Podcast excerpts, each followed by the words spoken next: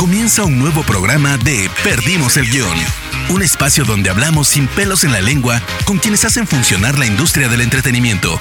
Prepárate para conocer los secretos que no salen en cámara de la viva voz de sus protagonistas.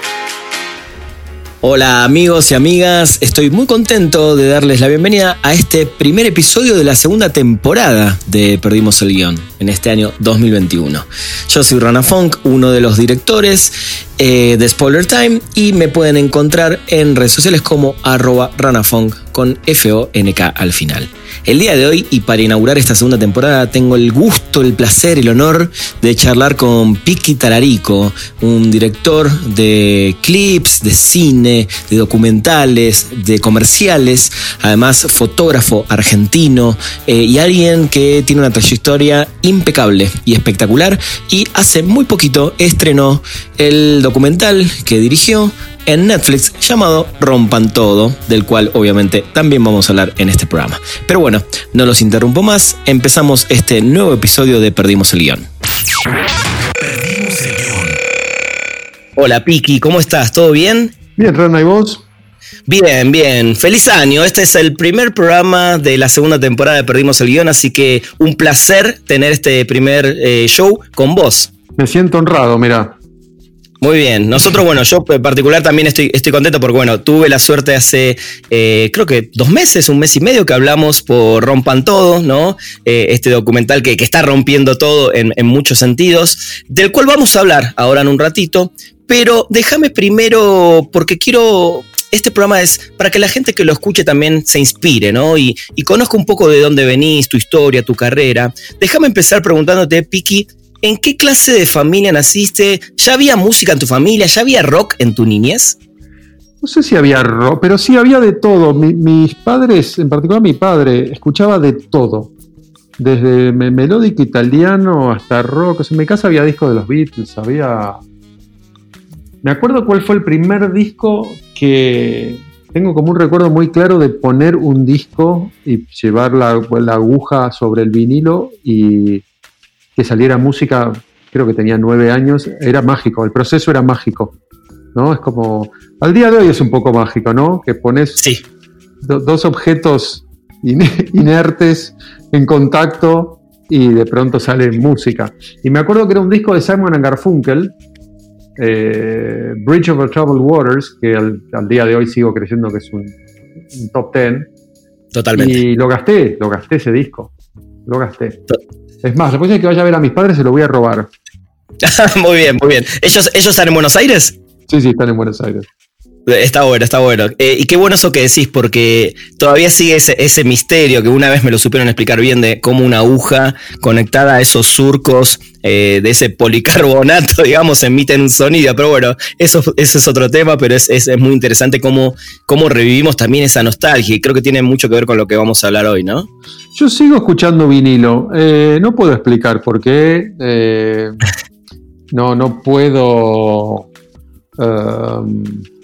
No, no, no, esa gente que dice no, porque se escucha, mentira, digital obviamente se escucha mejor, pero hay algo, hay algo del vinilo, no sé si del soplido de la mugre de los bajos, de, hay algo que a mí emocionalmente, no sé si es técnico o si es emocional solamente, ¿no? Por ahí es solamente el hecho de que uno lo saca del sobre, lo pone, está esa magia, ese ritual. Sí, ahí lo dijiste perfecto. Creo que es más la experiencia generalizada de sentarte, de sacarlo, mirarlo, ponerlo, que tener un botón de shuffle, por decir así, ¿no? Exactamente. Pero mi viejo estaba, me acuerdo, había Simon Garfunkel y había Beatles, pero también había Papos Blues y había eh, el Club del Clan y había eh, Nina Simón. Es como, era tan, tan ecléctico y yo creo que heredé eso de mi padre un poco como mucho Frank Sinatra, muchos clásicos de los 50s y 60s, eh, y 70s obviamente. Eh, pero creo que heredé como ese gusto por, eh, por, por, explorar, ¿viste? Y, y, después, bueno, tuve la suerte de viajar mucho por el mundo y nada, cuando entras en el fantástico mundo de la música de Medio Oriente y la cabeza, la cabeza te explota. Eh, a ver, contame, de eso. ¿Cuándo, ¿Cuándo, fue eso y, qué puntualmente te explotó con esto de la música que hablas de Medio Oriente? Bueno, también vivir en Nueva York, digamos, es un poco como vivir en todo el mundo, ¿no? Yo de lo que más aprendo son de los taxistas. Que como son todos extranjeros, ¿viste? Les pregunto qué están escuchando. Bien. Pero así para la gente que por ahí no tiene tanto conocimiento de lo que pasa o de la música que tradicionalmente no llega a estas latitudes, y te diría que empiecen con un cantante kawali pakistaní que se llama Nusrat Fateh Ali Khan. Ok. Es una experiencia única. Los cantantes kawali son cantantes eh, religiosos y, Nusrat venía de una tradición, su padre y su abuelo eran cantantes kawalis y él es considerado el cantante más grande de todos los tiempos. Peter Gabriel hizo muchas cosas con él, eh, a través del sello Real World lo, lo, como que lo mostró un poco al mundo. Y después no sé, o sea, podría nombrarte interminables artistas. Hay un, hay un músico senegalés que se llama Dudu Ndaye Rosé, que es como un director de orquesta, pero la orquesta de él son 80 percusionistas. Wow.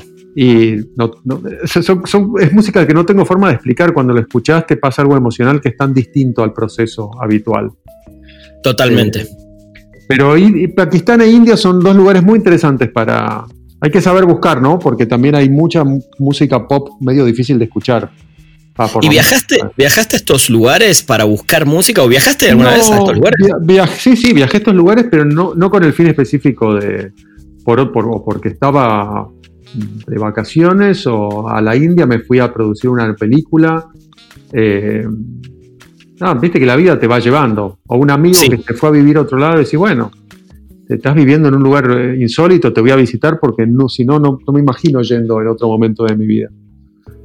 Eh, pero bueno, mis dos abuelos eran muy viajeros. Entonces, uno porque era aviador y el otro porque porque le gustaba viajar simplemente. Y se ve que algo de eso heredé también. No, no, definitivamente todo lo que me contás tiene que ver con lo que sos hoy, totalmente. Y yo creo que. Por lo menos en ese aspecto. Pero yo creo que todo eso está unido, ¿viste? Sí, yo creo que algo de. Mis dos abuelos, si bien no era su trabajo principal, uno era comerciante y el otro era aviador, los dos eran fanáticos de la fotografía. Eh, los dos tenían cámaras de cine. Una locura. Los dos tenían cámara, uno tenía una cámara de, de 8, no, perdón, uno tenía una cámara de 16 y el otro tenía una cámara de doble 8, que era la película 16 que la filmabas de un lado, la dabas vuelta y filmabas la otra mitad, digamos.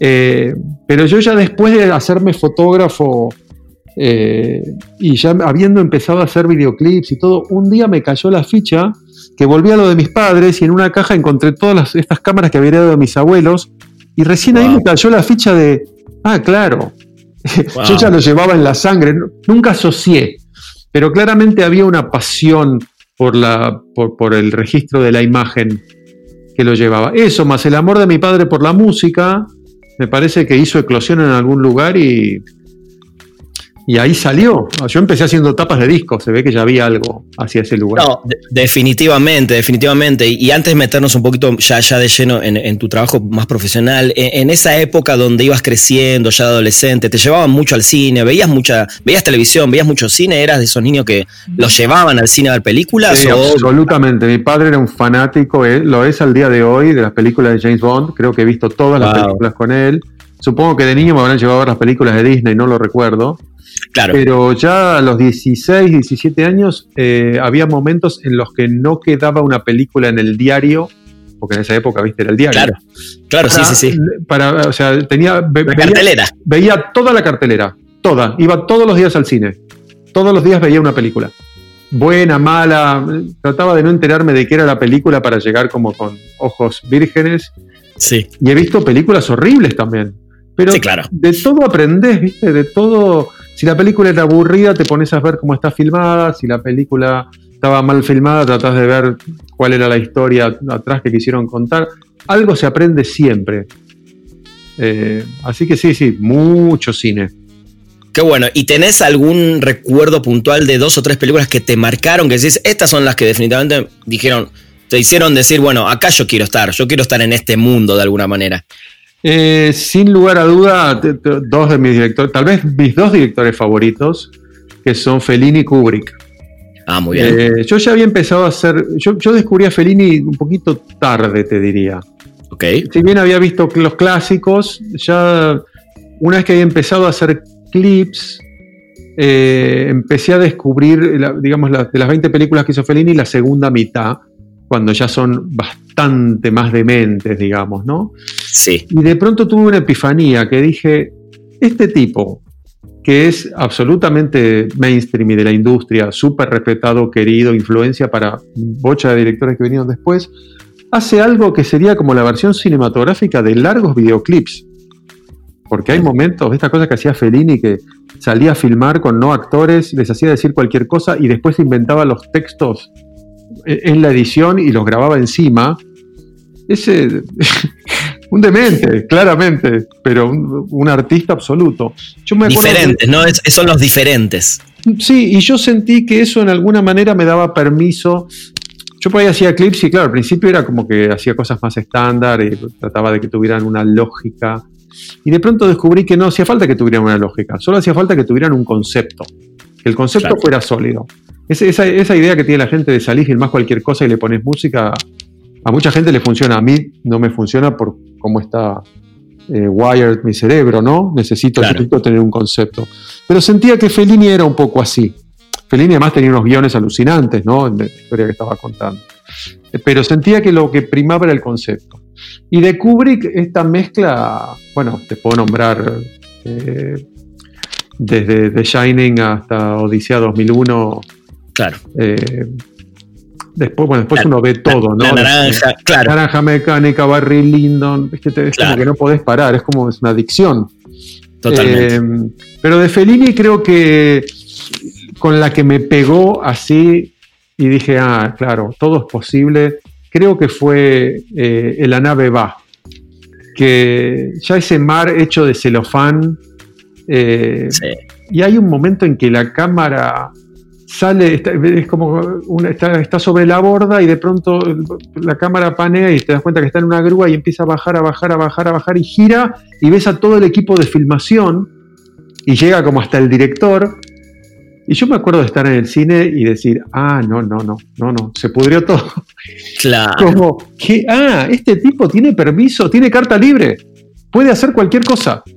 Entonces yo un poco a través de Fellini te diría que descubrí que todo es posible todo es posible. Tal vez no de la manera que te lo imaginás, pero el camino está. Y eso es algo que llevamos mucho. Eh, yo casi todos los clips que hice, no sé si todos, pero digamos de los 200 clips que hice, la, mayoría los hice con un gran director de arte, hoy un gran director, se llama eh, Juanito Jauregui Berry. Okay. Y con Juanito teníamos esta cosa, que escribíamos los guiones juntos, ¿no? Y era, bueno, ok, ¿qué nos imaginamos? Bueno, queremos elefantes rosas volando. Bueno, no teníamos plata para colgar elefantes de arneses y hacerlos volar. Pero una vez que teníamos el concepto, bueno, hagámoslo en animación, hagamos unos elefantes recortados en cartón. Entonces digo, uno la historia la podía contar igual. Viste, en la Argentina todos crecimos haciendo eh, presupuestos, clips con presupuesto cero. Sí, sí, sí, sí pero eso te hace, te, hace ejercitar la mente de una manera muy particular, porque te obliga a, tener recursos, ¿no? O a cómo explotar tus recursos al máximo. Creo que eso eh, en contraposición, digo, jamás voy a estar en contra de la tecnología porque crecí con, con todos los avances y, amo la tecnología, pero creo que también se perdió un poco eso que contás de al no tener recursos, cómo sacar algo adelante. Cuando hoy tener recursos, digamos, es lo más fácil. Creo, ¿no? O por lo menos tenés el acceso a los recursos. Y antes, y sobre todo en Argentina, no era tan fácil. Yo ah, hoy en día cuando alguien me dice, no, es porque yo tengo una idea para filmar algo, pero bueno, yo no conozco a nadie, y le digo, ¿tenés un teléfono? Sí, ya ahí, está. Ahí está, ahí está. Digo, cuando yo era chico, conseguir una cámara, que alguien tuviera una cámara y te la prestara, entonces, claro, uno, en el momento que te prestaban la cámara, vos ya tenías un storyboard hecho de qué querías hacer, de qué, porque sabías que era esa oportunidad. Hoy en día, como la gente tiene un teléfono y sabe que puede filmar en cualquier momento, sí. Eh, bueno, sí, cuando, como que sabes que lo puedes hacer en cualquier momento, eh, uno, ¿no? procrastina. ¿Existe la palabra en castellano? Procrastinar. Procrastinar, claro, sí, sí, tal cual. Uno, viste, lo va dejando para mañana. Como dice un amigo, eh, no dejes para mañana lo que puedas posponer indefinidamente. Eh, entonces me parece que eso, si bien uno creería que con los avances tecnológicos se pueden hacer más cosas, yo creo que la gente al revés, te vas tirando a chanta porque decís, bueno, sí, cuando tenga ganas lo voy a hacer. Eh, entonces sí, sí, a veces la tecnología en ese sentido te juega en contra. Al mismo tiempo, a un montón de chicos les está jugando a favor. Sí. Yo tengo dos sobrinos, uno de 18 eh, y otro de 15, y el de 15 es un demente que yo siempre le digo al padre, me lo voy a llevar, me lo voy a traer a, que edite para mí. Totalmente. Realmente lo es un concepto, tiene un concepto en la cabeza que nos vuela los tapones a todos, es muy increíble. Eh, entonces, por eso digo, la, tecnología es un arma de doble filo, ¿no? Pero yo, yo me amigo absolutamente, siempre desde, chico estaba siempre atento a qué máquina salía, cómo se editaba. Era de los que desarmaban las computadoras para ver cómo estaban hechas adentro. Muy bien, muy bien. Sí, ya, me hice la imagen mental de eso. Pero mira, volviendo eh, con lo que me estás contando, volvamos un poquitito ahí a ese momento cuando hiciste tu primer clip, ¿no? Que fue para, La Guardia del Fuego, si no me equivoco, esta banda argentina de, de Ulises Butrón. ¿Cómo, ¿Cómo, te animaste? ¿Cómo lo trabajaste? ¿Y qué, idea, qué ideas que tenías eh, pudieron quedar plasmadas en ese trabajo final? Porque entiendo también que el primero es, ok, vamos, tengo ideas, pero ¿sí lo pudiste realizar como querías? Eh, ¿Cómo hiciste los deberes, eh? ¿Cómo sabes lo de Ulises ah, porque además, además hablé con vos hace poco, yo sé todo. Ah, muy bien. Eh, me acuerdo en el 91 se abrió la Universidad del Cine acá todos los que estábamos tratando de encontrar un lugar donde estudiar nos tiramos de cabeza ahí. Yo ya estaba haciendo tapas de disco. Eh, venía haciendo muchas tapas de disco, entonces tenía una relación con los músicos. Eh, me acuerdo que lo primero que hice fue una tapa de Lito Vitale y dentro de ese grupete estaba Lito Epumer y a través de Lito conocí a María Gabriela Epumer, gran guitarrista argentina. Eh, que se acababan de separar las viudas, entonces ella con Claudia Cinés hicieron un dúo llamado Maleta de Loca, hice unas fotos de eso y me lo presenta María Gabriela a su novio, que era Ulises Butrón. Y nos conocimos y son esas personas con las que te conoces y es amistad instantánea. Sí. Que, haces clic y ya entendiste que hay algo ahí. Sí. Entonces cuando está llegando a final de primer año, que todo se supone que tenés que hacer un corto. Yo en vez de hacer un corto dije voy a hacer un videoclip. Digo, total, la energía era la misma en algún punto. Claro. Em, y nada, le dije a Ulises, eh, Ulises tenía una canción que a mí me encantaba y le dije, che, hacemos un videoclip. Y me dijo, dale, pero mirá que yo no hice nunca un videoclip, no tengo idea cómo se hace. Y yo le dije, yo tampoco. Así que si vos te animás, yo me animo. Muy bien. Y ahí hice todo, producción, dirección, dirección de fotografía. Eh, y, edición. Todo, ayudado, edición obviamente, pero todo ayudado con compañeros de la FUC y amigos que sabían tal vez un poco más que yo lo que hacían. Claro. Eh, yo sabía que había una historia que quería contar. Eh, no tenía idea muy bien cómo, pero tenía imágenes en la cabeza. Esto de haber ido tanto al cine y de ser fotógrafo, creo que ya tenían un, me habían generado una cosa como natural para el encuadre. Bien.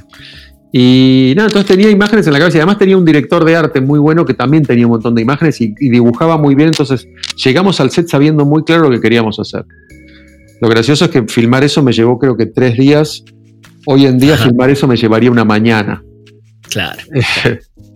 Eh, pero, pero nada, aprender mucho sobre la marcha y, solo que lo que te pasa a esa edad, supongo, es que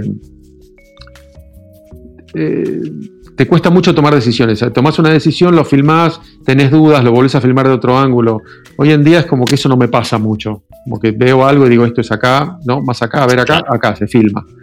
Eh, claro, a ver, estamos hablando de cuánto, Piki, 30 años atrás. 30 años atrás. claro, bueno, la experiencia obviamente eh, ya, ya, ya, está, ¿no? Pero por eso eh, es eso, ¿no? De, cómo fue ese primero y, hasta dónde quedaste contento con el trabajo.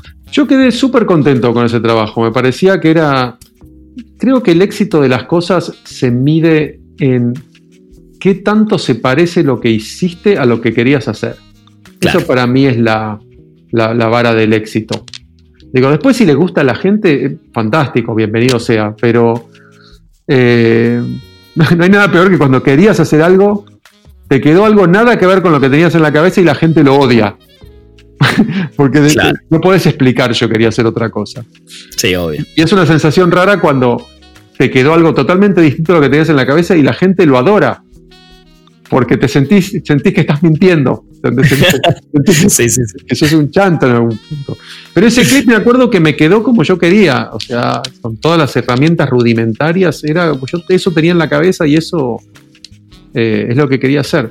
Y me acuerdo que pasó algo muy gracioso, que es que en la FUC me digo que no me lo aceptaron en la Universidad del Cine, porque me decían, no, vos tenías que hacer un corto y esto es un videoclip. Ah, mira. Igual creo que me la dejaron pasar. Pero, por otro lado, eh, como no había muchos directores de videoclips en Buenos Aires, alguien lo vio y me empezaron a llamar y como que te diga que al mes tenía cinco videoclips alineados para hacer. Eh, creo que lo más inteligente que hice en la época fue rodearme de gente que supiera mucho más que yo. Totalmente. Es, eso creo que es una, una sabia decisión que, que no todo el mundo reconoce y acepta, ¿no? Y, y- y que creo que es muy importante para crecer y mejorar. Sí, yo lo hice, pero no de, no de inteligente ni de iluminado, sino de miedoso, porque me daba cuenta que no sabía. Me daba cuenta que había cosas que no sabía cómo se hacían. Entonces dije, bueno, tengo que contratar un director de fotografía, un director de arte, alguien que sepa. Y, y durante, te diría que un año, un año y poco, yo era la persona que menos sabía técnicamente en el set. Eh, Claro. Pero preguntaba, ¿viste? Decía, Totalmente. ¿puedo hacer esto? Y me decían, no, no, estás saltando el eje, eso te va a quedar mal. O puedo hacer tal cosa y no te va, a, te va a costar mucho editarlo con lo que filmamos hace una hora. Pero también desde la ignorancia uno pregunta cosas que por ahí un director de fotografía te dice, es rarísimo lo que me estás proponiendo, pero me parece que está buenísimo. Nunca se me hubiera ocurrido. Claro. ¿Entendés? Poner la cámara en algún lugar extraño, o que la cámara haga un movimiento extraño, porque uno está tratando de traducir de su cerebro a Claro. un equipo de gente a eh, máquinas. Entonces es una traducción que a veces es compleja. Sí, no, y, y cómo crees que se vea y que lo entiendan y que el público lo reciba de la misma manera. Claro, claro, es, es todo un proceso. Totalmente. Así que nada, ahí empecé a hacer clips y de pronto se fue, se, descontroló la situación. Tuve que dejar de estudiar porque no me daba el tiempo para ir a la facultad. O sea, no Por los paraba. de- llamados, no- por los trabajos. No paraba de filmar un clip atrás de otro. Eh, por eso siempre cuando me preguntan cómo me hice director, digo que me hice director de la noche a la mañana sin proponérmelo. Claro, sí. Salió y de pronto era director y esto que te digo, sabía mucho menos que el resto del equipo. Totalmente, Piki. Y ahí, bueno, obviamente, como lo decís, ¿no? Empezó a hacer mucho trabajo. Hiciste muchísimo, lo dijiste hace un rato, como más de 200 clips. Pero me imagino, eh, y si se puede contar o no, hubo seguramente algunas difíciles, algunas que no te sentiste cómoda, que no se ponían de acuerdo o que la hayas pasado mal en alguna filmación. Eh, mal, a ver, pasarla mal. Mm. Es raro, pa- pasarla mal, o sea, la pasás mal por distintas cosas, pero nunca son en relación a, a la gente, ¿no? Es- sé, uno de mis videos favoritos es un video que filmé con Julieta Venegas en las Ajá. afueras de México, ¿no? Una Sí. canción que se llama Limón y Sal. Sí. Fue tal vez el día que más frío tuve en mi vida. Estaba empapado, fue un diluvio, dilu- pero diluvio, así caminando con el barro por los tobillos y en el medio del bosque, teniendo que improvisar porque teníamos un montón de locaciones dentro del bosque y terminamos poniendo un, un tamizador como de techo en un claro del bosque y filmando, cambiando los fondos, porque no se podía estar abajo de la lluvia, totalmente empapado y me sentía un poquito como, como Herzog en Fitzcarraldo, ¿no? Salvando Sí, sí. las diferencias, pero empapado, ¿viste? Cuando sentís que estás al borde de la hipotermia, Sí, sí, pero sí. no podés soltar porque tenés 40, 50 personas que te están mirando diciendo, ¿qué sigue? Eh, pero digo, así todo, recuerdo ese día y lo haría de nuevo todo igual, porque me la pasé genial, porque el resultado fue fantástico, porque Julieta caminaba en el barro con nosotros, es como, digo, cuando ves eso funcionando, eh, casi te diría que te restablece la, la fe en la humanidad, una, una filmación de esas difíciles. No, me imagino. Claro, la pasaste mal en otro sentido, en un sentido más de la naturaleza, como de pasarla mal, cuando haces clips es raro pasarla mal, porque estás, estás haciendo algo fantástico, estás, estás, eh, estás eh, ejerciendo el trabajo de la creación y sería muy deshonesto. Yo siento que hay una, que es una gran bendición el poder hacer eso. Y lo digo desde hacer un clip a sentarte en un papel y hacer un dibujo.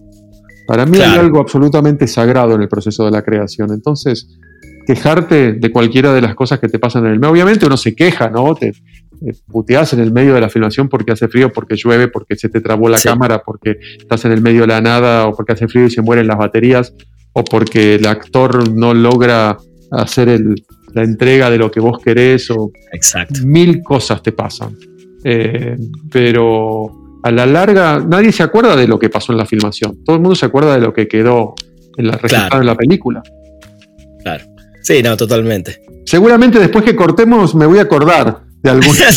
y me mandas un mail, me mandas un mail y, lo contamos en otro momento. Pero, en, los, videoclips no, no recuerdo, solo esto que te digo, ¿no? Que se te va el tiempo, que querías filmar más escenas, que, eh, que pasan cosas técnicas complicadas, pero artistas que son más fáciles que otros, más diva que otro, pero a la larga, en definitiva, saben que el clip es para ellos. Sí, sí, sí.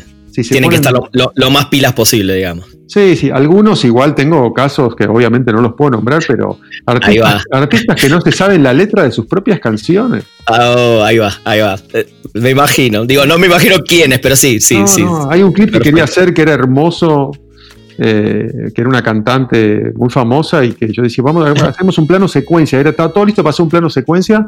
Y no se acordaba la letra. No se acordaba la letra. No, no, había forma. Tuvimos que cortar todo y que cantara de alguna frase. No te puedo eh, creer. Como esas, la idea. como esas, un montón. Obviamente en, el rock, mucha gente que llega en estados muy alterados. Exacto. y creo que eh, poco también iba por ahí mi primera, la primera parte de la pregunta. Eso, está bien, está bien. Eso derivó siempre en cosas graciosas, creo. Está eh, bueno. Nunca en. Digo, y a veces usarlo a tu favor, ¿viste? Porque si, el, cantante estaba en un estado muy alterado, vos por ahí le podías, te dabas cuenta y le podías pedir cosas que el tipo jamás hubiera hecho. Y, después se veían y decían, qué bueno que, que, filmaste eso. No me acuerdo de haber hecho eso. Sí, sí, lo sé. Sé que no te acuerdas de eso. Me encanta. Es que claro, además vos venís de ese ambiente. Quizás es muy diferente para un director que viene de otro ambiente y lo llaman a dirigir un clip con un artista o una banda. Claro, puede ser. Sí, yo crecí, yo crecí o en un estudio de grabación o arriba de un escenario. Digo, para mí era como. Estar en casa. Estar en casa, claro perdimos el guion. Piqui, a finales de los 90 y principios del 2000 eh, trabajaste con, para varias bandas de surco, ¿no? El sello que, tenía Gustavo Santaolalla en ese momento, como Árbol, El Peyote, Dragma de Chile, Versuit.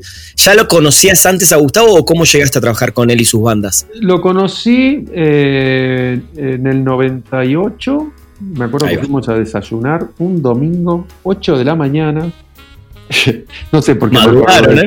No, no, no, no, porque yo estaba filmando, yo seguía filmando ah. sin parar y le dije, te voy a ser sincero, yo no sabía quién era Gustavo Santaolalla. Muy bien, eso, Me sonaba, era el, ah, el de Mañana Campestre, Arcoiris, ¿no? Cero. Y mira que yo era del rock, pero viste que no hay, viste que a veces hay información que no. Yo qué sé, viste, vos me podías preguntar quién era la Guardia del Fuego, los siete delfines, Espineta, Charlie y los redondos. Eh, pero no sé, de alguna manera viste que lo tenés en el radar, pero no. Sí. Y me llamaron, mirá, está Gustavo Santolaya y Aníbal Kerpel acá en Buenos Aires, que están entrevistando directores para, para, para un proyecto que tienen. Y yo le dije, mirá, eh, ellos, se van el domingo, no sé qué. Y yo, digo, yo estoy filmando el sábado, no sé a qué hora termino. Y terminé a las 6 de la mañana. Eh, y me fui directo a la, entrevista que era ahí en el centro, en algún lugar. Ajá. Otra vez la lluvia, llegué empapado, me acuerdo. ah, tenés un tema con la lluvia. Tenés un tema con la lluvia. gracioso, muchos años después hice un tema con bajo fondo que se llama Lluvia. Ahí está, hiciste el clip, ¿no? Sí. El clip y el final del clip era, eh, era todos bailando abajo de la lluvia. y, y, todos me miraban y decían, pero ¿cuánto, ¿cuánto tiempo vamos a estar abajo del, del agua? Y yo les digo, hago una pasada de la canción y terminamos. Ah, bueno, genial. Largamos el agua, largo la canción. Lo que no les dije es que yo había hecho un loop de la canción. Entonces la canción duraba como 18 minutos. Estaban todos ahí. Terminaron, me putearon, me dijeron nos vamos a enfermar por tu culpa, pero bueno, salió bastante bien. Bueno, la cosa es que llegué a esa reunión, Santa Olaya me, me- me contaba que quería hacer, que iba a hacer un festival de las bandas de surco con Molotov y, y que quería alguien que lo filme. Y, y bueno, yo les empecé a explicar qué hacía, qué me dedicaba, qué había hecho, y pasó algo muy gracioso que al día de hoy sigo sin explicármelo. Eh, Santolaya y Kerpel me miraban y se miraban entre ellos, no, no me voy a olvidar nunca de eso. Y se miraban y se sonreían. Y sí, que sí. Entonces yo, yo, viste cuando en un momento decía, me quiero ir a dormir. Llevo 40 horas sin dormir, estoy mojado. Y en un momento medio que termina la reunión y Santolaya le dice a la chica de Universal que nos había presentado, dice, bueno, bueno, fantástico, eh, vamos a trabajar con él. Y la chica de, de Universal le dice, bueno, pero, eh, no, pues medio incómoda, dice, pero eh, tenés, tenemos cuatro reuniones más con otros directores. Y Santolaya la mira y le dice, cancelala, vamos a trabajar con él. Wow. Y yo pensé, me, me quedé como en offside un poco y me acuerdo que le dije, bueno, pero no querés ver lo que, lo que hice, no, querés, no querés ver mi reel. Claro. Y, y me dijo, sí, sí, claro, claro, claro, vam- queremos ver lo que has hecho, pero vamos a trabajar con vos. Y ahí entendí algo de Santolaya muy interesante Ajá. que para él todo pasa por un nivel ah, de frecuencia, eh, tanto en la música como en lo humano. Bien. ¿Viste? Es un tipo que está todo el tiempo midiendo algo que no sé cómo lo hace, Sí. eh, pero está mirando otra cosa. Y yo te digo que mi reel no era tan bueno en esa época. Tenía un clip de Fabi que estaba bien, un clip de Diego Torres, había hecho un- unos comerciales que estaban bien, pero eh, no sé. Y así todo, hicimos el Festival de Surco. En ese festival hicimos eh, la Versuit, eh, se viene el estallido, eh, que quedó la verdad que muy bien, lo filmamos. ah, Mira, hablando de que hablábamos hace un rato de las cámaras, lo filmamos a 19 cámaras. Claro, porque es, un, es, es de un show ese, ese clip, ¿no? Es de un show y teníamos dos cámaras de 16, no, no me acuerdo exacto el número, ¿no? Pero dos cámaras de 16 me acuerdo, seis cámaras de Super 8, siete cámaras VHS, eh, cámaras, eh, no había High 8, creo que era 8. Eh, Ajá. Una mezcla de cosas, eh, todo era válido, digamos. Y, y- y es Sí. más, los, los camarógrafos no necesariamente eran camarógrafos, eran algunos eran amigos que yo decía, filma lo que quieras. Wow, muy bien. Vos filmás ¿Y usaste, de todas? ¿Usaste de todas, las cámaras? Están todas las cámaras, todas las cámaras usadas. Eh, y después, bueno, vino el video de Peyote, cable pelado, que Sí. yo siempre digo que eso cambió mi manera de filmar. No te puedo explicar por qué, pero fue un salto cuantitativo claramente. ¿Ese lo filmaste en Montevideo? No, lo filmé en la vieja fábrica de Bonafide en Buenos Aires. Ah, mira. Y algo pasó ahí también. Eh, o sea, yo no es que hice algo particular entre, un, entre el último clip que había hecho y ese. Pero algo de la música que era realmente un tema increíble. Ah, no, sí, marcó, marcó toda esa época, definitivamente. Sí, algo, algo de ese. De ese. Algo de la música, te diría, creo que fue. eh, era para mí, hacía que. Yo escuchaba la música y se me hacía muy visual. Siempre me pasó eso, que escucho algo y no puedo evitar ¿no? tener imágenes que me bombardean el cerebro. Pero Claro. en ese caso en particular, era como una especie de. como si uno vomitara ideas. Y estábamos con, con Juanito, mi director de arte, y no podíamos parar. Y, y-. ¿viste cuando pasa eso mágico que vos decís, veo esto así, él dice sí, y él suma sobre lo que vos estás diciendo, y es como si los dos estuvieran viendo lo mismo. Eh, y, y fue, yo lo, lo reconozco, que quedó algo bastante parecido a lo que tenía en la cabeza, pero no me lo había imaginado tan. or- eh, odio la palabra orgánico, pero tan orgánicamente ligado Sí, a la sí. música, digamos. Sí, sí, sí, te entiendo. Y eso fue, fue como un paso. Algo pasó ahí, algo mágico pasó ahí. Los Peyotes son una banda increíble, ellos son increíbles.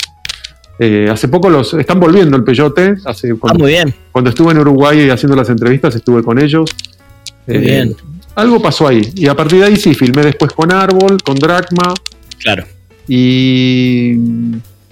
No sé si alguna más, creo que esos son. Ah, y con la, y con la vela puerca. Claro, ¿y sentís que ese paso te abrió mucho más todavía las puertas? Digo, porque venías trabajando un montón, pero ¿eso te puso a otro nivel? Yo creo que eso me puso a otro nivel en lo personal. No sé si me abrió más puertas, digamos. Ok. Eh, pero supongo que me abrió más puertas, eh, curiosamente, en la publicidad. Ah, eh, mira. Me acuerdo que yo hacía años que estaba tratando de, conseguir una entrevista en una agencia que me gustaba y que. Una rareza total. Y, y un amigo que era publicitario vio el clip y me dijo: mandáselo a esta persona de parte mía. Le digo, bueno, ¿qué le digo? Nada. Mandale el clip y decirle que yo te dije que se lo mandes. Me acuerdo que lo mandé, al día siguiente me llamó y me dijo, ¿podés venir a una reunión hoy? Qué cool. Una, reunión que estaba hace un año tratando de conseguir. Fui a la reunión y me dijo, eh, la reunión duró cinco minutos. Me dijo, hola, ¿qué tal? Gracias por mandarme eso. Está buenísimo el clip. Eh, entiendo por qué Carlos me dijo que me lo mandaras. Eh, tengo tres comerciales para hacer. ¿Te copas en hacerlos? no, pidió, no, pidió ver, no pidió ver otros comerciales, ¿entendés? Nada. Dijo, vamos, vamos en esa. Eh, hagamos comerciales, hagamos comerciales juntos. Así que en ese sentido sí me abrió puertas. Pero lo que me abrió la puerta al mundo fue Juanes. Claro, eso eh, también te iba a preguntar. ¿Y cómo llegaste con él? Eh, Santa Olalla también. Directo. Gustavo ya lo había intentado antes. Me dijo, mirá, Juanes tiene amigos en Colombia que filman con él. pero es un artista alucinante. Eh, y lo intentamos, mandé guiones, nada, ni me contestaron. Y la segunda vuelta me dice Gustavo, mira, si vos querés mandar de nuevo, yo me ocupo que lleguen, pero ya sabes, el film. Y algo pasó ahí que funcionó. Y me dieron dos clips juntos. Eh, fotografía, que era con Nelly Furtado y Juanes. Y encima con Nelly Furtado, que en ese momento era un artista internacional que estaba muy fuerte. Eh, todavía no lo había pegado grosso, pero sí, ya venía subiendo con. Claro. Eh, ¿Cómo se llamaba la canción? Eh, la de. I, am, a Bird. ah, ah sí, esa. Ah. sí, sí. y Mala Gente. Y, y, con Juanes pasó como esto que te decía con Ulises.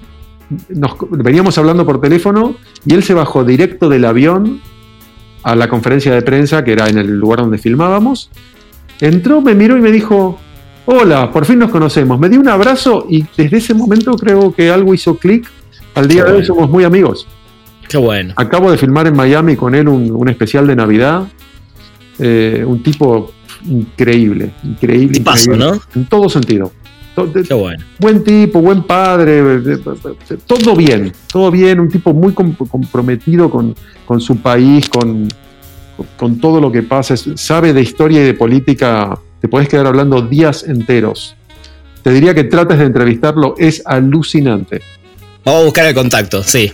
yo te, paso el contacto. Le pregunto a Juan. Este, queda off el récord igual, pero está muy bien. Por favor, por favor, me encantaría, me encantaría. Eh, y a partir de Juanes sí empezaron a pasar cosas, creo. Eh, Viste, eso te pone en un lugar. Juanes tenía mucha exposición. No, claro, claro. Sí, sí, sí. Estás hablando de un artista ya a nivel internacional importante. Y entonces ahí empecé a filmar. Bueno, en realidad, eh, cuatro años antes había filmado Paseo Inmoral con Cerati. Y eso también me había abierto puertas ya. Allá había filmado en Perú, en México, a, partir de eso. Pero creo, creo, que Juanes terminó de, como de ponerle un sello a eso y ahí empecé a filmar mucho en México, filmé en Colombia, Chile, Uruguay. Eh, Estados Unidos, sí, sí, sí, claramente. No, eh, esta, esta, es la etapa parteaguas, digamos, para esto, para tu internalización, digamos, o por lo menos tu latinoamericación, si es que existe la palabra, ¿no? Y, justo, bueno, me llega justo perfecto para, para, hablar un ratito de Rompan Todo. Lo primero te quiero preguntar, Piki, porque ya tenemos una entrevista que invito también a la gente a buscar en el canal de YouTube de Spoiler Time, que, que una muy hermosa entrevista que me diste para hablar de Rompan Todo, pero no te pregunté lo que es ¿Es tu proyecto más ambicioso hasta el momento? Sí, sin duda. o sea, ¿quién, ¿quién más ha hecho un documental de seis horas? Sí. Es como, deben ser muy pocos los O sea, conozco mucha gente que ha hecho programas, por ejemplo, ¿no? que vos decís, bueno, Sí. hice, hice programas sobre rock, hice 200, programas, 200 episodios, digamos. Ajá. Está buenísimo y es un laburo alucinante. Pero una pieza, o sea, yo los, los seis episodios los veo como una única pieza de seis horas, que después la cortamos, vimos dónde cortarla, digamos. Claro, claro, claro. Porque se hablan, viste, de un capítulo al otro, las cosas se van hablando y tienen una continuidad. Pero sí, sí, absolutamente, eso no tengo ninguna duda. El proyecto ¿Y más cuando- ambicioso por lejos. Totalmente. Y cuando empieza a surgir esta idea, bueno, con, con Gustavo y Nicolás Entel, ¿ya te dabas cuenta que iba a ser tu proyecto más ambicioso? ¿Te daba miedo meterte en este proyecto? Eh, no surge con Santa Olaya. Santa Olaya es un Ah, personaje que entra después. Eh, surge con Nico cuando lo llaman de Netflix para, para decirle que querían hacer una serie eh, que tuviera. que querían hacer una serie en español. No era Netflix de Estados Unidos, querían hacer una serie en español. Y como Nico venía de hacer Pecados de mi padre, un documental que habían dado muy, muy bien en toda Latinoamérica, en todo el mundo en realidad. Sí, sobre Pablo Escobar. Exactamente, con el hijo de Pablo Escobar. Sí. Eh, Nico, como yo trabajo con Nico también hace 20 años, Claro. eh, codirigimos, a veces él produce y yo dirijo, a veces al revés. Es- esa es- está buenísima esa dupla. Bien. Eh, está, bueno, está bueno cuando haces publicidad porque a veces al ser una marca y te salen cosas superpuestas, uno va a dirigir uno y otro va a dirigir el otro y seguimos siendo como una dupla. Eh, pero nada, entonces ahí Nico dice, las cosas que podemos hacer son política, música, eh, política, música o deporte, ¿no? Si quieres hacer algo Claro. en Latinoamérica que pegue. Y eh, ya los dos queríamos hacer el rock, los dos crecimos con el rock, nos parecía que medio que se caía de maduro un poco, ¿no? Bien. Pero lo que te- viste que parás a pensar, pero pará, ¿por qué nadie lo hizo hasta ahora? Y ahí es, tu es el, primer, el primer momento en que decís, che, hay algo que no estamos viendo acá. Claro, claro. Pero ¿cómo ¿Por qué nadie se metió en esto? Claro, ¿por qué nadie hizo esto todavía? Si es una idea tan obvia. Sí. Entonces, bueno, y la dejamos pasar ahí, no le dimos mucha bola. Vamos para adelante. Che, ¿no estaría buenísimo? Me dice Nico, vos que sos tan amigo de Gustavo, ¿por qué no lo incorporamos a esto? Que es un tipo que sabe bocha, produjo un montón de bandas, eh, hace música desde los fin de los 60. Lo llamo a Gustavo, le cuento la idea y Gustavo me dice, obvio, contá conmigo para lo que quieras, me encanta el proyecto. Entonces, ahí lo primero que hicimos fue, como nosotros veníamos, eh, teníamos ya una relación con Sony, porque veníamos de hacer una seguidilla de comerciales con artistas de Sony. Veníamos, veníamos de trabajar con Nicky Jam, con J Balvin, con. Wisin. Ya había una relación, entonces les planteamos esta idea. Y Sony nos dijo, nos miraron como, ¿saben en lo que se están metiendo? Pero con muy buena onda. La gente de Sony eh, es un, un- un socio increíble. Y nos dijeron, sí, los apoyamos en todo lo que podamos. ¿Cuántas canciones están pensando en licenciar? Y nosotros no teníamos idea. Sabíamos lo complicado que podía licen- ser licenciar una canción, porque bueno, habíamos hecho proyectos antes que necesitaban música, Claro. pero cuando querés licenciar 130 canciones, toda la gente del mundo de la música, cuando le digo que licencié 130 canciones para esto, me miran como si les estuviera mintiendo un poco. Eh, sí, te Porque entiendo. es absurdo. Es Sí. absurdo. El nivel de. El nivel de, de, de trabajo que hay de eh, investigadores, exploradores, como yo les llamo, del mundo de, de las discográficas y abogados, es absurdo. Absurdo, absurdo. Es como. Estamos hablando de un año y medio de gente trabajando sin parar. Wow. Eh, así que no, la verdad que no nos sabíamos, no sabíamos que iba a ser tan grande. Eh, de cancheros dijimos, eh, cuando Netflix nos pregunta, bueno, ¿y cómo lo quieren hacer? ¿Cómo, ¿Cómo van a hacer para que sea diferente de los videos de MTV, de los documentales de MTV o VH1, sí. con los que todos crecimos? Yo, yo Sí. creo que todo lo que aprendí lo aprendí con esos documentales que eran alucinantes. Totalmente. Solo que eran un poco. Tenían esta cosa diversa que entrevistaban a un músico, pero después entrevistaban al guitarrista de. eh, o al ingeniero o a alguien de la discográfica. Que estaba buenísimo. Pero ¿cómo hacíamos para que fuera diferente? Y con Nico dijimos: ¿qué pasa si entrevistamos solo estrellas de rock? Y entonces hicimos los cancheros y dijimos, le dijimos a Netflix: vamos a entrevistar solo estrellas de rock. 100. Vamos a entrevistar 100 estrellas de rock. Y obviamente la gente de Netflix, que son, tienen mucha experiencia y bastante más, estaban bastante más atentos que nosotros, se ve, nos Sí. dijeron, bueno, Si ustedes creen que los pueden conseguir, vamos para adelante. Y otra vez, otra vez no escuchamos las señales. Eh, hay, algo, hay algo de, ceguera, lo tengo que reconocer. Está bien, está bien. No sé, hay algo de la ignorancia. Viste que dicen que Dios bendice al ignorante o Dios protege al ignorante. Me parece que había una cosa de que ignorábamos el miedo. Eh, nunca paramos a pensar, che, ¿qué pasa si Charlie, Fito, Tacuba no te quieren hablar? No paramos, no paramos a pensar eso, te lo juro.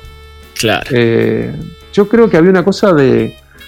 Yo, de los 100 entrevistados, a, más de la mitad ya los conocía y con 30 había trabajado ya antes. Pero eso no, no, no era que sí o sí te iban a decir, vamos adelante. Hay, o sea, hay, algunos que yo sabía que los iba a llamar y claro. no me podían decir que no. Pero supongo que envalentonado por eso y porque creí que no sé, los músicos con los que Santolaya había trabajado, pensé que tal vez tenía que ver con eso también. La verdad, al final no, casi todos, eh, todos accedieron de buena gana. Muchos, muchos entendieron desde el vamos eh, lo que estábamos queriendo hacer. Más que nosotros, te diría. ¿Viste? Los músicos más viejos, los de las primeras generaciones, decían, qué bueno que estés haciendo esto. Esta historia necesitaba ser contada Qué bueno. Yo pensaba lo mismo, pero me daba cuenta que ellos veían algo que yo todavía no veía. Y que lo fui viendo a medida que lo iba haciendo. Así que sí, contestando tu, resumiendo a tu pregunta, era, era un proyecto ambicioso, pero no sabíamos lo grande que era, el monstruo que estábamos inventando. ¿Y hoy caes en la cuenta de eso después de que ya se estrenó hace más de un mes? Sí, claro, no, no, todavía no, llegamos ni a las tres semanas. Wow, de verdad, tenés razón, que fue el 16. 16, ah, 16 de diciembre, viene, llegamos al mes, qué eh, bárbaro, y todo lo que ya se habla de. Fue intenso, fue intenso, la post eh, salida fue intensa. Eh, sí, sí, me doy cuenta, me doy cuenta.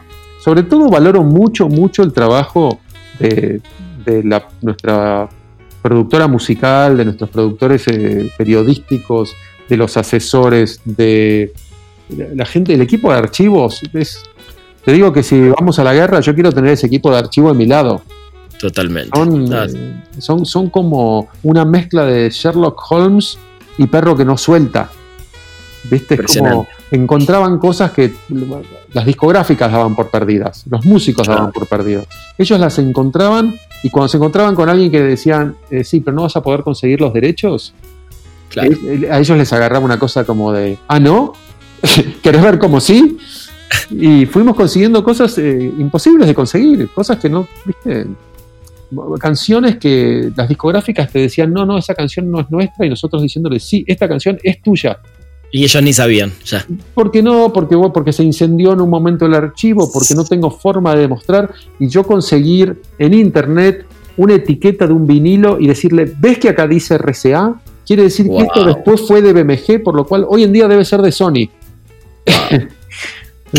era muy es, es, apasionante el proceso, es agotador, pero también apasionante. Cada hallazgo de esos era como descorchábamos. Claro, claro, no, no, es una enciclopedia lo que tienen ahí, es impresionante. Igual que justamente queríamos que no fuera enciclopédico. No, digo, digo a nivel de la información y el archivo, sin ¿no? Duda, el archivo, sin duda.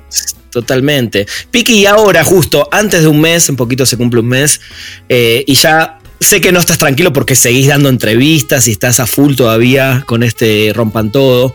Pero, ¿qué es lo que más te gustó? A ver si podés ahora ponerte del lado quizás más de espectador. Eh, ¿Qué es lo que más te gustó del documental y lo que menos te gustó ahora que ya, lo, ya está completo, lo viste, está, la gente habla, etcétera? Eh, no sé si puedo precisarte. Obviamente uno, viste, mira la obra, mirás todo y decís, claro, esto tendría que haberlo hecho distinto acá me olvidé de esto. En la entrevista de Caifanes que no pudimos hacer porque nos agarró la pandemia, debía haber insistido, debía haberlo hecho a distancia, debía haberlo eh, grabado a Sabo Romo, que ya me había dicho que sí. Eh, me, estaba yendo a entrevistarlo a, a Sabo cuando nos agarró la pandemia. Debía haberlo, aunque sea llamado por Skype, y decirle, Sabo, te hago la entrevista por Skype. Eso debía haber sido más eh, concienzudo con eso. Digo, eh, cuando la gente, los fanáticos de Caifanes se quejan, eh, hay un poco de eso. La realidad, también, la realidad también es que estuvimos persiguiendo a los Caifanes durante un año y no nos contestaban. Mira. Entonces, finalmente lo llamé directamente al, al manager de Sabo y me dijo, pero sí, Piki, lo que quieras. O sea, tanto Sabo como Eliseo Reino, dos caballeros. Eh, eh, Eliseo Reina, la verdad que agra- mi agradecimiento porque hizo todo lo posible. Eh, y después, bueno, conseguir la música de Caifanes también. Otro problema, ¿por qué? Porque es- la, la- la discográfica no consiguió nunca que Saúl le contestara. Wow, claro, claro. Y eso Claro, cosas que- que ya te sobrepasan, no, no, no Sí, podés pero viste, lo- yo entiendo, los fans se ponen locos. ¿Cómo van a poner Sí. la negra Tomasa ahí? Porque la negra Tomasa es el único tema que no era de Saúl. Claro. Entonces, entonces pero todas estas internas la gente no las sabe, entonces Bien. se prenden fuego. Así que eso tal vez no lo hubiera llamado la historia del rock en América Latina, Ajá. lo hubiera llamado una historia, porque, viste, Me todo el, gusta mundo, eso. Todo el mundo le agarra esta cosa de, claro, si lo llamaste la historia y no, Todo. nombraste, y no nombraste a tal banda, Claro. eh, gracias a Dios los brasileros se enojaron un poco eh, y, en- y entendieron que, nos- que, no, no es que, no es que no los queramos o no los respetemos, sino que era, tal vez debe haberse llamado Una historia del rock en Hispanoamérica. Claro. Pero claro, ya sí, tengo que hacer un título de cuatro carillas para no ofender a nadie. Sí, sí, te Eh, entiendo. Eh, la gente que dice, ¿cómo es que no están los redondos? Yo digo, pero no No, viste el no, no lo vieron. Claro, yo, yo digo lo mismo. El que dice eso no vio, porque yo puedo entender eso si, no sé, le dedicas una hora a Stereo, por decir algo, ¿no? Pero Sí. Soda Stereo también es 15 minutos, 10, no lo sé. Pero- y está bien, porque no, no, no es un documental de Soda Stereo, a eso me refiero, ¿no?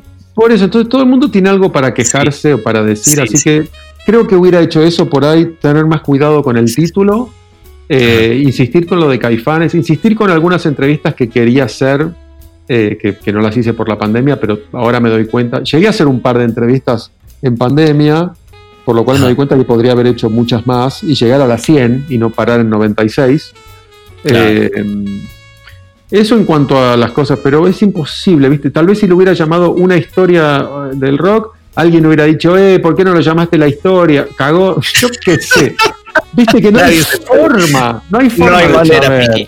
No, no hay manera, hay- Piki, de. No, no se puede contentar al mundo entero, en nada, ¿eh? En nada. Igual me quedo, o sea que me quedo con dos cosas que me han dicho, ¿no?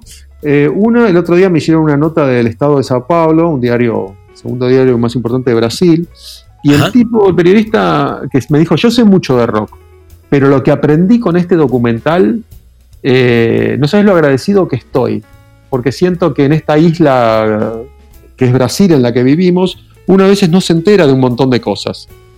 Pero creo que ese es el sentimiento general de mucha gente. ¿eh? Y yo te digo, soy una persona del rock. Yo, a ver, yo nací en el año 76 en, en Buenos Aires.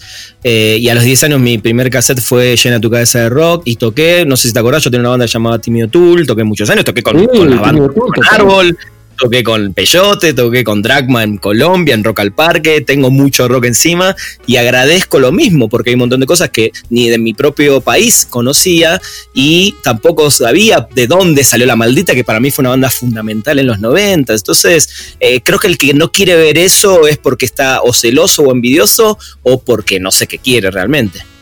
Yo, yo lo que descubrí, no es que, no es que lo había pensado, viste, uno cuando está haciendo no pensás para quién es, ah, lo estoy haciendo para tal. Pero uno Claro. siempre piensa en la masa, yo no pienso en los periodistas ni en los especialistas del rock.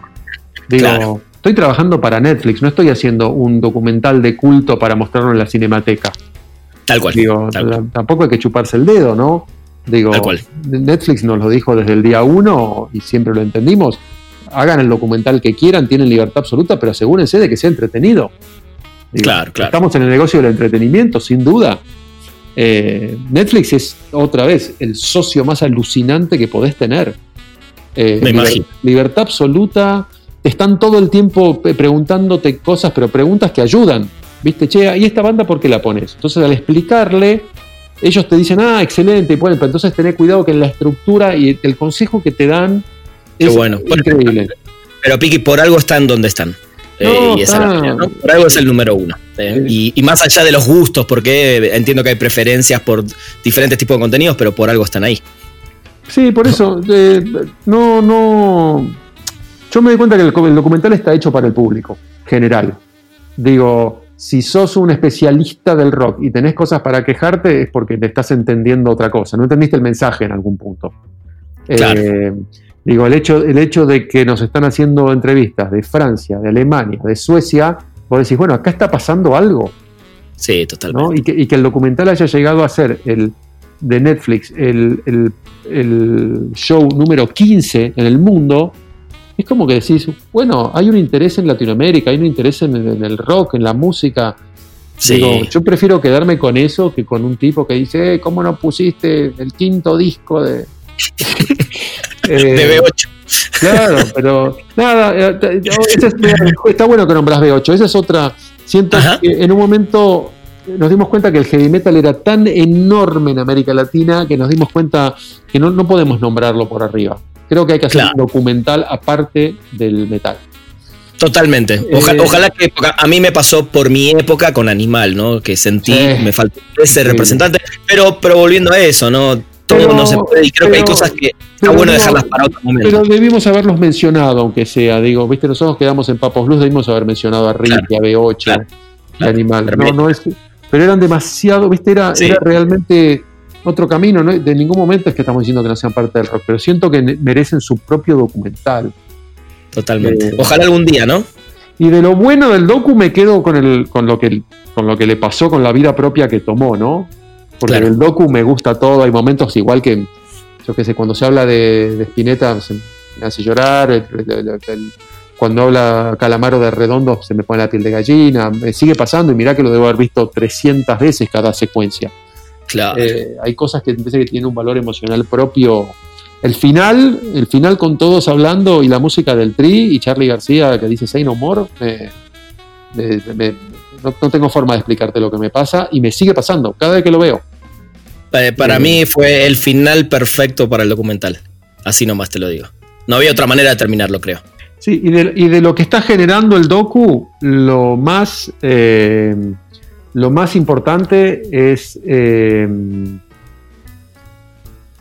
algo que me dijeron el otro día, un medio de Estados Unidos, que me dijo, mucha gente eh, nos, nos cuenta, nos- muchos de nuestros oyentes nos cuentan que están viendo este documental con sus hijos. Y Muy que, y que el documental es la mejor manera de explicarle a sus hijos de dónde vienen ellos. Y eso me mató. Eso me fue como, ah, bueno, lo logramos. Sí, eh, te iba a decir lo mismo. Creo que eso es el mejor eh, piropo, como decimos en Argentina, o, o- o el mejor comentario que te pueden hacer. cumplido, Sin duda. Cumplido, ahí está, totalmente.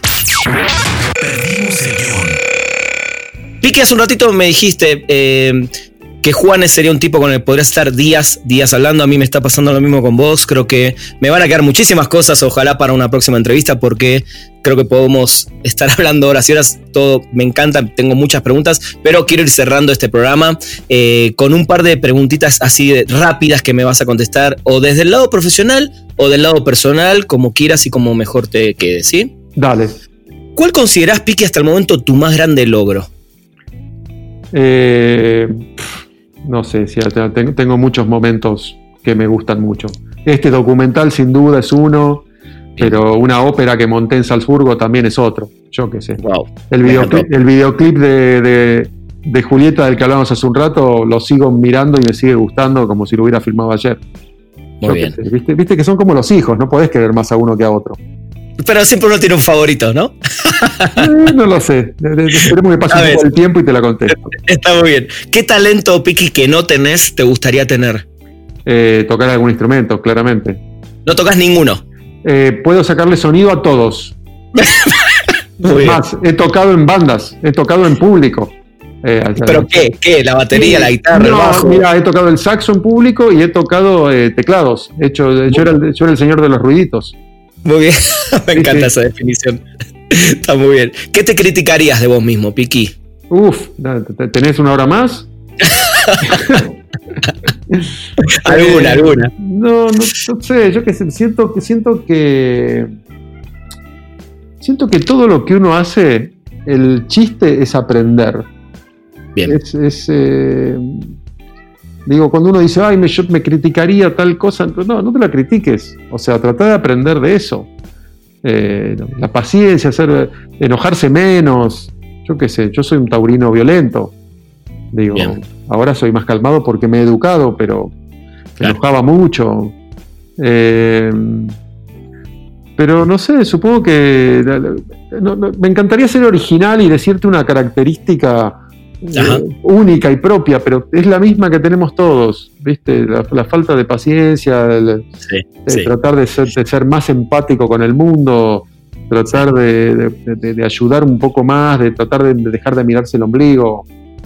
Digo, es algo que estaría bueno que todos pudiéramos hacer. Pero lamento no ser original, mira. No, pero está, perfecto, está, está perfecto. Piki, si solo pudieras darle un consejo a alguien que quiera seguir tus pasos, ¿cuál sería?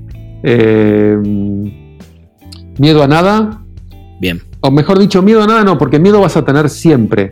Eh, avanzar a pesar del miedo. Ese es el, esa es la definición de valentía también. Me encanta. Valiente no es el que no tiene miedo. Valiente es el que tiene miedo y va igual. Eh, y nada, y creer en lo que uno hace. Me parece que eso es. Viste que uno mira para afuera todo el tiempo. Uy, mira qué bien le quedó a ese tal cosa. Bueno, ese hace eso porque es otra persona. Eh, hay, un dicho que tienen que en Nueva York lo vi el otro día en una pintada que decía: Sé vos mismo, todos los demás están tomados. Wow. Eh, y es así. Digo, lo que vos haces no tiene por qué ser mejor o peor que lo que hace el otro, pero va a ser distinto, sin duda. Totalmente. Piki, para cerrar, eh, a todo el mundo le hago esta pregunta, pero te la voy a cambiar. A todos le pregunto, porque por ejemplo hablo con algún actor, productor de cine, y le pregunto dos películas y dos series que todos deberían ver, que si quieres la puedes responder, pero lo que quiero preguntarte a vos es dos documentales y dos músicos o bandas que todo el mundo debería ver y escuchar. Eh, bueno, dos documentales, obviamente tengo que decir Rompan Todo y Secretos de mi Padre, pero ya los nombramos esos, así que te voy a buscar otros dos. Muy bien. Eh, Sugarman, claramente. Buenísimo. Gran documental. Searching for Sugarman, muy bien. Exactamente. Eh, uh, me mataste con los documentales, ¿eh? No importa, si no vamos igual con, los músicos. Se, me agolpa la cabeza. ¿Y músicos que, músicos que la gente tiene que conocer? Sí o sí. Sí o sí, no podés dejar de escuchar a Ulises Butrón. Muy bien. Ulises Butrón de Argentina, muy bien. Un, músico desconocido para el gran público, sobre todo fuera de Argentina. Increíble guitarrista, guitarrista de Fito de Luis. Tocó con Charlie, tocó con Mateos. Sacó dos discos solistas eh, viajero, en el cual toco, vos que ahí preguntabas, toco en un disco también, ¿sí? el eh, señor que hace ruidos. El señor que hace ruidos, pero en ese caso hice, hice ruidos con un saxo. Muy bien. Eh, y después sacó un disco más reciente que se llamó Lejos, producido por Tweety. González, muy bien. Por González. Y Viajero, el otro día descubrí que no estaba en Spotify, así que ahí con Tweety estamos haciendo todos los procesos para que esté en Spotify van, a, descubrir a un músico alucinante. Tengo una anécdota muy cortita para contarles, que es que cuando Peter Gabriel vino a tocar a Argentina y le ofrecieron, le, dijeron, che, de estas bandas, ¿quién querés de soporte? Dijo, esta banda, La Guardia del Fuego. Y cuando le dijeron, bueno, ¿y cuál más? Y él dijo, ninguna más. Denle todo el tiempo a La Guardia del Fuego. Y cuando tocamos, cuando tocó la banda en Vélez, porque hicimos Rosario, Vélez y Córdoba, siempre fue La Guardia del Soporte. Peter Gabriel vino a Camarines específicamente a saludarlo a Ulises. Qué lindo. Le dio la mano y le dijo, me gustan mucho tus letras. A lo cual todos quedamos friqueados porque pensamos, ¿qué? ¿Las hizo traducir? ¿Cómo? E, eso te iba a decir. No lo sabemos, no lo sabemos, pero tengo una foto de ese momento, así que... Ulises Butrón, un músico que hay que conocer. Eh, y después se me ocurren todos músicos que todo el mundo ya conoce, tal vez. Eh, pero a ver, otro músico que hay que conocer. ¿Tiene que ser latinoamericano? No, no, no, el, que quieras. Bueno, ya recomendé hoy a, Nusrat Fateh Ali Khan. Eso te iba a decir, sí. No es para cualquiera, ¿eh? Te digo que hay gente que lo escucha y a los cinco minutos dice, sacame esto. Y el que no dice eso después no puede parar de escucharlo. Muy bien. Es alucinante. Pero Shankar, el violinista, no Ravi Shankar, sino Shankar, el violinista de, Gabriel, otro músico para conocer. Eh, estoy pensando en algún músico latinoamericano que me gustaría darles un, bueno, Rodrigo González, alguien de quien hablamos en el docu, cantante urbano, pero podríamos decir un cantante folk mexicano que murió en el terremoto. Sí. Eh, unas canciones muy lindas también. Y un cantante de protesta. Así que ahí, vamos con Ulises Butrón y Rodrigo González. Decisión final.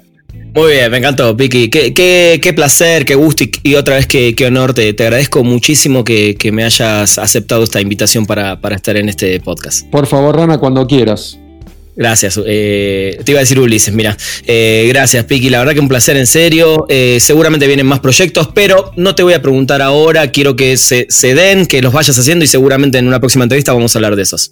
Perfecto. Dale, te mando un abrazo enorme, Piki. Cuídate mucho y seguir rompiendo todo. Abrazo grande. Chao, chao. Chao, chao. Gracias, gente. Este fue el señor Piki Talarico acá en un nuevo episodio de Perdimos el Guión. Nos escuchamos la próxima semana. Llegamos al final de Perdimos el guion. Gracias por acompañarnos y no te pierdas un nuevo programa cada martes, donde hablaremos sin pelos en la lengua con quienes hacen funcionar la industria del entretenimiento. Perdimos el guion.